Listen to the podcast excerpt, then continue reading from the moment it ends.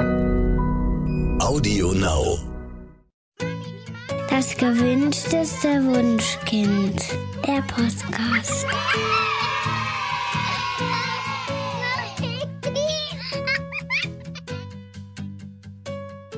Hallo und herzlich willkommen zu Das gewünschteste Wunschkind, der Podcast mit Daniel Graf und Katja Seide.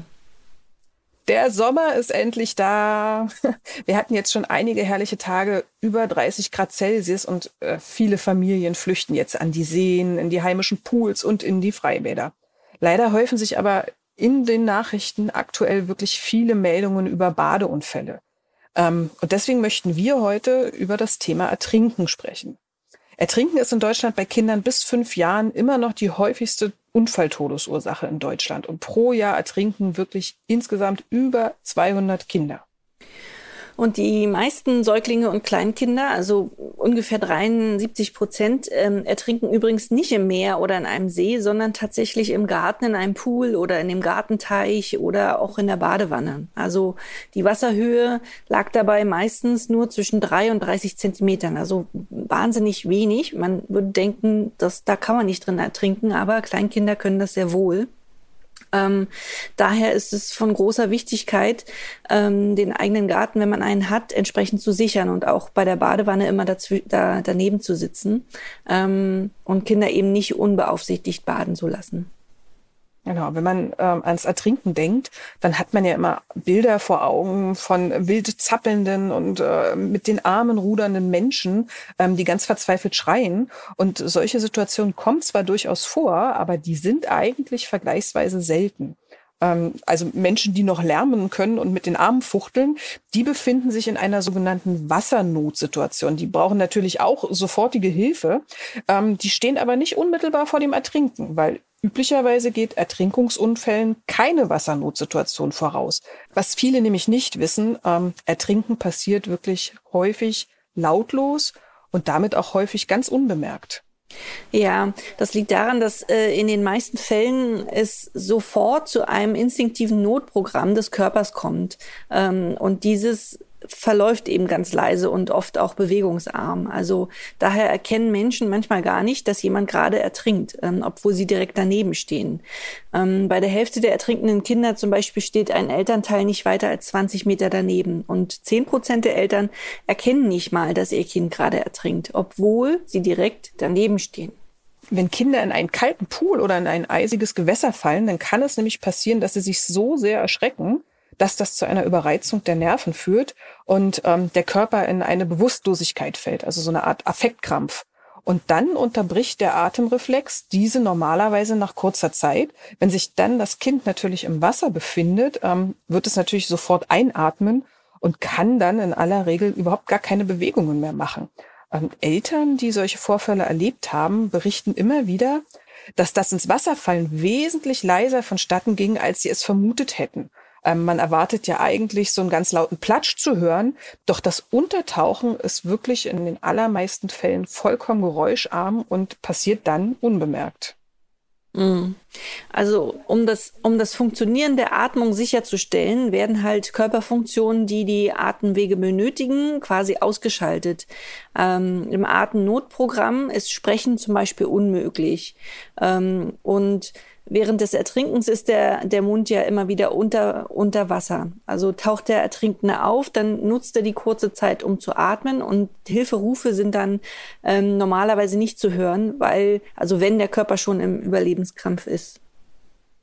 Und ähm, beim Ertrinken streckt man die Arme ja ähm, instinktiv weit nach rechts und nach links, um möglichst an der Wasseroberfläche zu bleiben. Ähm, und für ein Winken oder ein Fuchteln mit den Armen müsste diese Position verlassen werden. Ähm, daher unterbleibt das normalerweise. Also die, die Ertrinkenden fuchteln nicht mehr ähm, rum. Ähm, Im instinktiven Überlebensprogramm ähm, kann der Ertrinkende dann auch nicht mehr aktiv zu seiner eigenen Rettung beitragen. Also er muss dann aus dem Wasser gezogen werden. Genau, lasst uns kurz darüber sprechen, woran man ähm, ja das Ertrinken denn überhaupt erkennt. Also der Kopf ist dabei nach hinten geneigt und der Mund befindet sich in Höhe der Wasseroberfläche. Die Augen sind meist geschlossen, glasig oder leer. Also das, der, der Mensch wird, wirkt ganz teilnahmlos. Ähm, die Haare hängen oft vor der Stirn und den Augen und der Ertrinkende steht relativ aufrecht im Wasser und bewegt die Beine nicht. Ähm, die Atmung ist beschleunigt und man kann erkennen, dass nach Luft geschnappt wird. Und der Ertrinkende versucht normalerweise zu schwimmen, ohne jedoch vorwärts zu kommen. Ähm, oder er versucht sich auf den Rücken zu drehen. Und manchmal sieht es so aus, als würde der Ertrinkende versuchen, eine Leiter, zu der er aufschaut, hinaufzuklettern.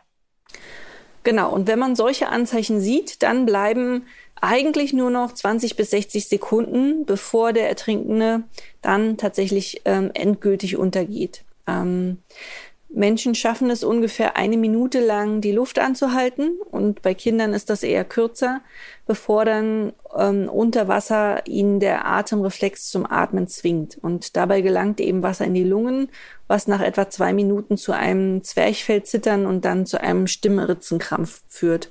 Und ähm, der Tod durch Sauerstoffmangel tritt nach drei bis fünf Minuten ein.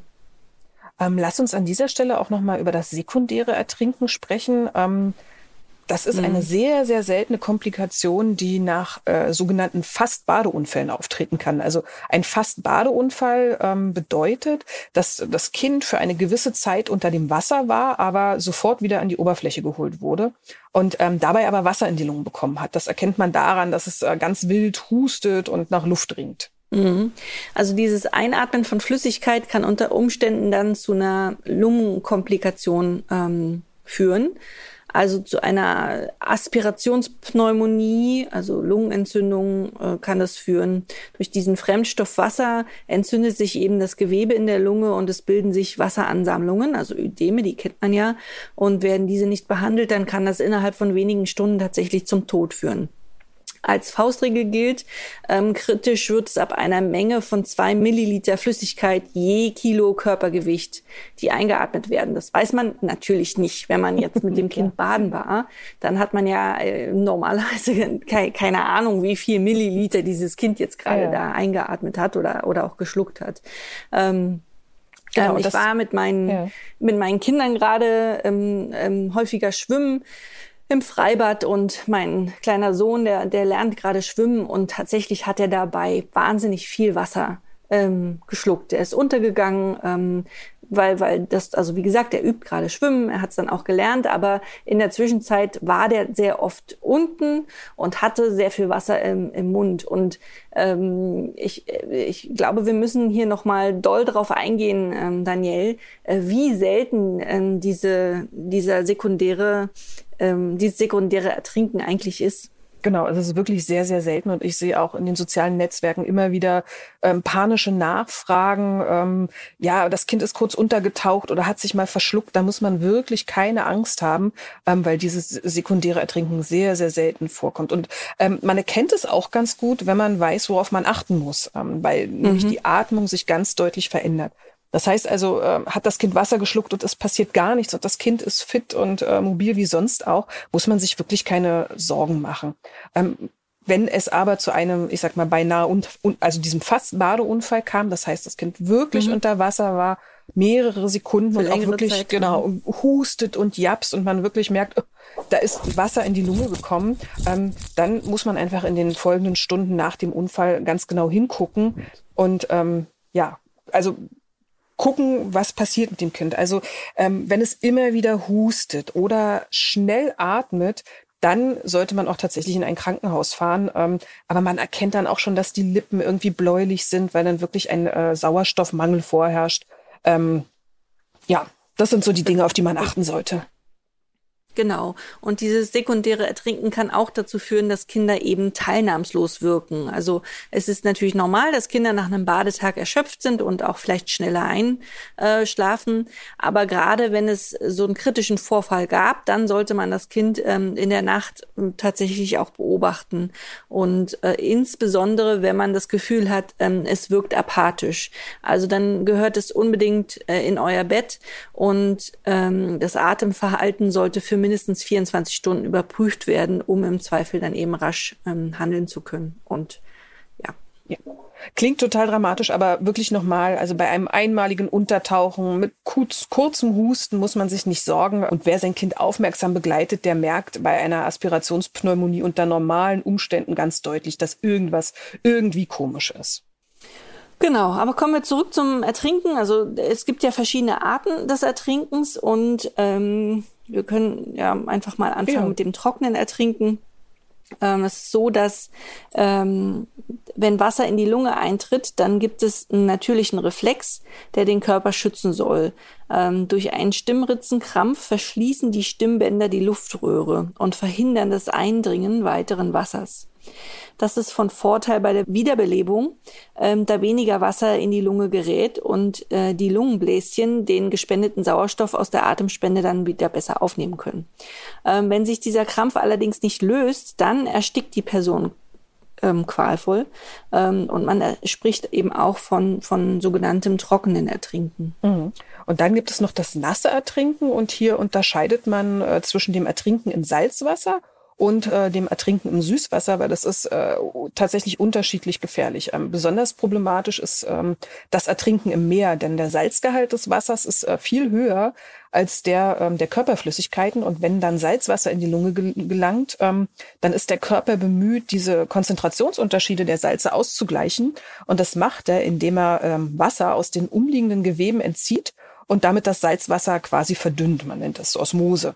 Und das führt dann dazu, dass zusätzlich körpereigenes Wasser in die Lunge gelangt und das Atmen dann noch zusätzlich erschwert. Das Blut wird zähflüssiger und transportiert den lebenswichtigen Sauerstoff dann auch entsprechend langsamer und äh, beginnt dann auch zu verklumpen. Hm. Und, und der von dir beschriebene Ausgleich dieses Salzgehaltes ähm, hat beim Einatmen von Süßwasser den Effekt, dass der Körper versucht, das Wasser entsprechend der Salzkonzentration im Körper anzupassen. Also er drückt es dafür umgehend in den Blutkreislauf. Und durch diese ähm, plötzliche Zunahme des Blutvolumens können die Blutkörperchen platzen und dann durch den mit der Blutverdünnung einhergehenden äh, Kaliummangel kann es dann zu Herzkammerflimmern kommen. Also letzteres ist der Grund, warum die Überlebenschancen im Süßwasser geringer sind als im Salzwasser. Hm. Und für euch ist es natürlich besonders wichtig zu wissen, wie man denn im Notfall reagieren sollte. Ich habe auch im Blog einen sehr ausführlichen Artikel über die Wiederbelebung von Babys und Kleinkindern geschrieben, ähm, den wir euch auch in den Shownotes verlinken werden. Beim Ertrinken sind einige Besonderheiten zu beachten. Es ist nämlich wichtig zu wissen, ähm, dass man Kinder nach einem Badeunfall nicht an den Füßen mit dem Kopf nach unten halten und schütteln sollte. Also das hat man früher gemacht und die Praxis ist auch heute noch weit verbreitet. Aber das ist wirklich nicht dazu geeignet, das Wasser aus den Lungen zu bekommen. Nicht das Kind Kopf überschütteln, bitte. Mhm. Also wie wir das ja aus, äh, aus den Kursen, die wir alle zwei Jahre machen müssen, kennen. Also ähm, um zu prüfen, ob das Kind noch atmet, ähm, legt man ein Ohr dicht an den Mund und die Nase und der Blick ähm, ist dabei über die Brust des Kindes gerichtet. Ähm, man versucht also jetzt in dem Moment ähm, zu prüfen, ob man Atemgeräusche hört oder eben einen leichten Luftzug spürt. Und ähm, währenddessen beobachtet man den Brustkorb und, und man schaut, ob der sich bewegt beim Atmen, also auf und ab. Ähm, beim, bei Kindern sollte diese Prüfung also aber trotzdem maximal zehn Sekunden dauern. Mhm. Ähm, und wenn das Kind dann nicht atmet, wird sein Kopf ähm, bei einem, also bei Kindern ab einem Jahr leicht überstreckt, also nach hinten äh, gezogen. Und dann gibt's eine initiale fünfmalige Beatmung. Also dabei holt man ganz normal Luft, also gar nicht tief einatmen oder so, ganz normal, wie man sonst atmet und bläst dann ganz sanft für ein bis zwei Sekunden Luft in die Atemwege des Kindes, bis man sieht, dass der Brustkorb ähm, sich sichtbar hebt. Die Nase des Kindes muss dabei zugehalten werden, weil die Luft ja sonst durch die Nase entweicht. Und je jünger das Kind ist, umso mehr Vorsicht ist geboten, weil zu viel Druck beim Beatmen kann natürlich auch die Lunge beschädigen. Mhm. Ich habe als Lehrerin das tatsächlich, ähm, muss ich das alle zwei Jahre an so einer, an so einer Kinderpuppe ähm, üben. Also ich hab, wir haben eine Erwachsenenpuppe mhm. und eine mhm. Kinderpuppe und es ist wirklich ähm, ein großer Unterschied, ähm, wie wenig Sauerstoff man eigentlich in diese Kinderpuppe blasen muss, bevor es kritisch wird. Also da leuchtet dann bei uns so ein rotes Lämpchen. Also ähm, es ist wirklich so, dass man ähm, bei weitem nicht so viel wie, wie bei Erwachsenen ähm, reinpustet. Genau. Und nach diesen Atemspenden wird eben kontrolliert, ob die Atmung wieder eingesetzt hat. Ähm, ist das nicht der Fall, dann erfolgt sofort eine Herzdruckmassage. Ähm, während bei Erwachsenen dann sofort der Notarzt gerufen werden sollte, ist es bei Kindern besser zunächst ähm, zu beatmen und äh, eine Minute wiederzubeleben, ähm, wenn man alleine ist und nicht noch jemanden hat, der anrufen genau, kann. Genau, also erstmal eine Minute beatmen und wiederbeleben und dann erst den Notruf äh, wählen. Ähm, für die Herzdruckmassage mhm. wird ein Handballen auf das untere Drittel der Mitte des Brustkorbes gelegt. Also ich empfehle immer äh, einfach mal ausprobieren, natürlich nicht die Herzdruckmassage selbst, sondern einfach nur gucken, wo genau kommt meine Hand hin, ähm, was muss ich machen. Wenn man das einmal so fiktiv im Kopf durchgespielt hat, fällt es einem dann deutlich leichter in der Notsituation zu handeln. Ähm, der Ballen der anderen Hand wird dann auf den Handrücken der, der Hand gelegt, die auf dem Brustkorb liegt. Und beide Hände werden dann durchgestreckt und drücken den Brustkorb ungefähr ein Drittel der, des gesamten Körpers in Richtung Wirbelsäule. Also ein Drittel ist schon echt relativ viel. Wenn man mal guckt, wie weiter der Abstand ist, ein Drittel tief eindrücken, also bei Babys sind es ungefähr zwei bis drei Zentimetern und bei kleinen Kindern kann man ungefähr sagen etwa vier Zentimeter. Und man muss auch relativ schnell drücken. Ähm, Faustregel ist ungefähr zweimal in der Sekunde, also 100 bis 120 Mal. Ähm, da gibt es einen kleinen Geheimtipp. Wenn man im Kopf die Melodie von Yellow Submarine ähm, durchspielt, dann hat man genau die richtige Geschwindigkeit, ähm, mit der man drücken muss. Nach 30 Sekunden wird dann zweimal wieder Atem gespendet. Genau. Und ähm, die Sauerstoffvorräte im Blut reichen eigentlich eine Weile, sodass für einige Minuten auch eine reine Herzdruckmassage ausreichend wäre. Ähm, das wird ungeübten Ersthelfern auch teilweise explizit so empfohlen. Also lieber ähm, eine regelmäßige Herzdruckmassage als eben so ein verwirrtes Wechseln zwischen Massage und Beatmung. Und bevor man gar nichts macht, weil man eben totale Angst hat oder erstarrt ist oder was auch immer, ähm, also wenigstens die Herzdruckmassage äh, machen und die allein steigert schon mal die Überlebenschancen ähm, enorm. Genau, und das wird dann so lange fortgeführt, bis das Kind äh, Lebenszeichen zeigt oder der Notarzt eintrifft. Ähm, und wenn das Kind dann zu sich kommt, bevor der Arzt da ist, dann wird es in die stabile Seitenlage gebracht und die Atmung und das Bewusstsein werden ständig weiter überprüft. Ah, schwieriges Thema. Wir wünschen euch natürlich von ganzem Herzen, dass ihr niemals in die Situation kommen werdet. Ähm, ja, aber wenn, ja. dann seid ihr zumindest jetzt ein bisschen vorbereitet. Ähm, Vorsicht ist besser als Nachsicht. In diesem Sinne, genießt den Sommer und bleibt alle gemeinsam gesund. Macht's gut, ihr Lieben. Wir sagen Tschüss bis in 14 Tagen. Tschüss. Tschüss. Das war der Podcast vom gewünschtesten Wunschkind. Damit ihr die Zeit bis zur nächsten Podcast-Folge von Das gewünschteste Wunschkind überbrücken könnt, haben wir noch einen Podcast-Tipp für euch. Dafür lassen wir den Podcaster selbst zu Wort kommen. Hallo, ich bin Klaus-Peter Simon, Redakteur bei GeoWissen. In meinem Podcast geht es um den Darm, dieses sechs Meter lange Superorgan, das so wichtig ist für unsere körperliche, aber auch für die seelische Gesundheit. Darüber spreche ich mit Dr. Viola Andresen. Sie ist Internistin und Leiterin des Ernährungsteams am israelitischen Krankenhaus Hamburg und beschäftigt sich seit vielen Jahren mit chronischen Darmbeschwerden. Wir sprechen über Fragen wie, macht Weizen uns krank? Muss der Darm von Zeit zu Zeit saniert werden? Wie lässt sich Darmkrebs am besten vorbeugen? Und was sagt die Stuhlfarbe über unsere Gesundheit? Unser Podcast bietet Hilfestellung bei konkreten Problemen, vereint wissenschaftlichen Anspruch mit hoher Verständlichkeit. Hört doch einfach mal rein auf Audio Now und überall sonst, wo es Podcasts gibt. Audio Now.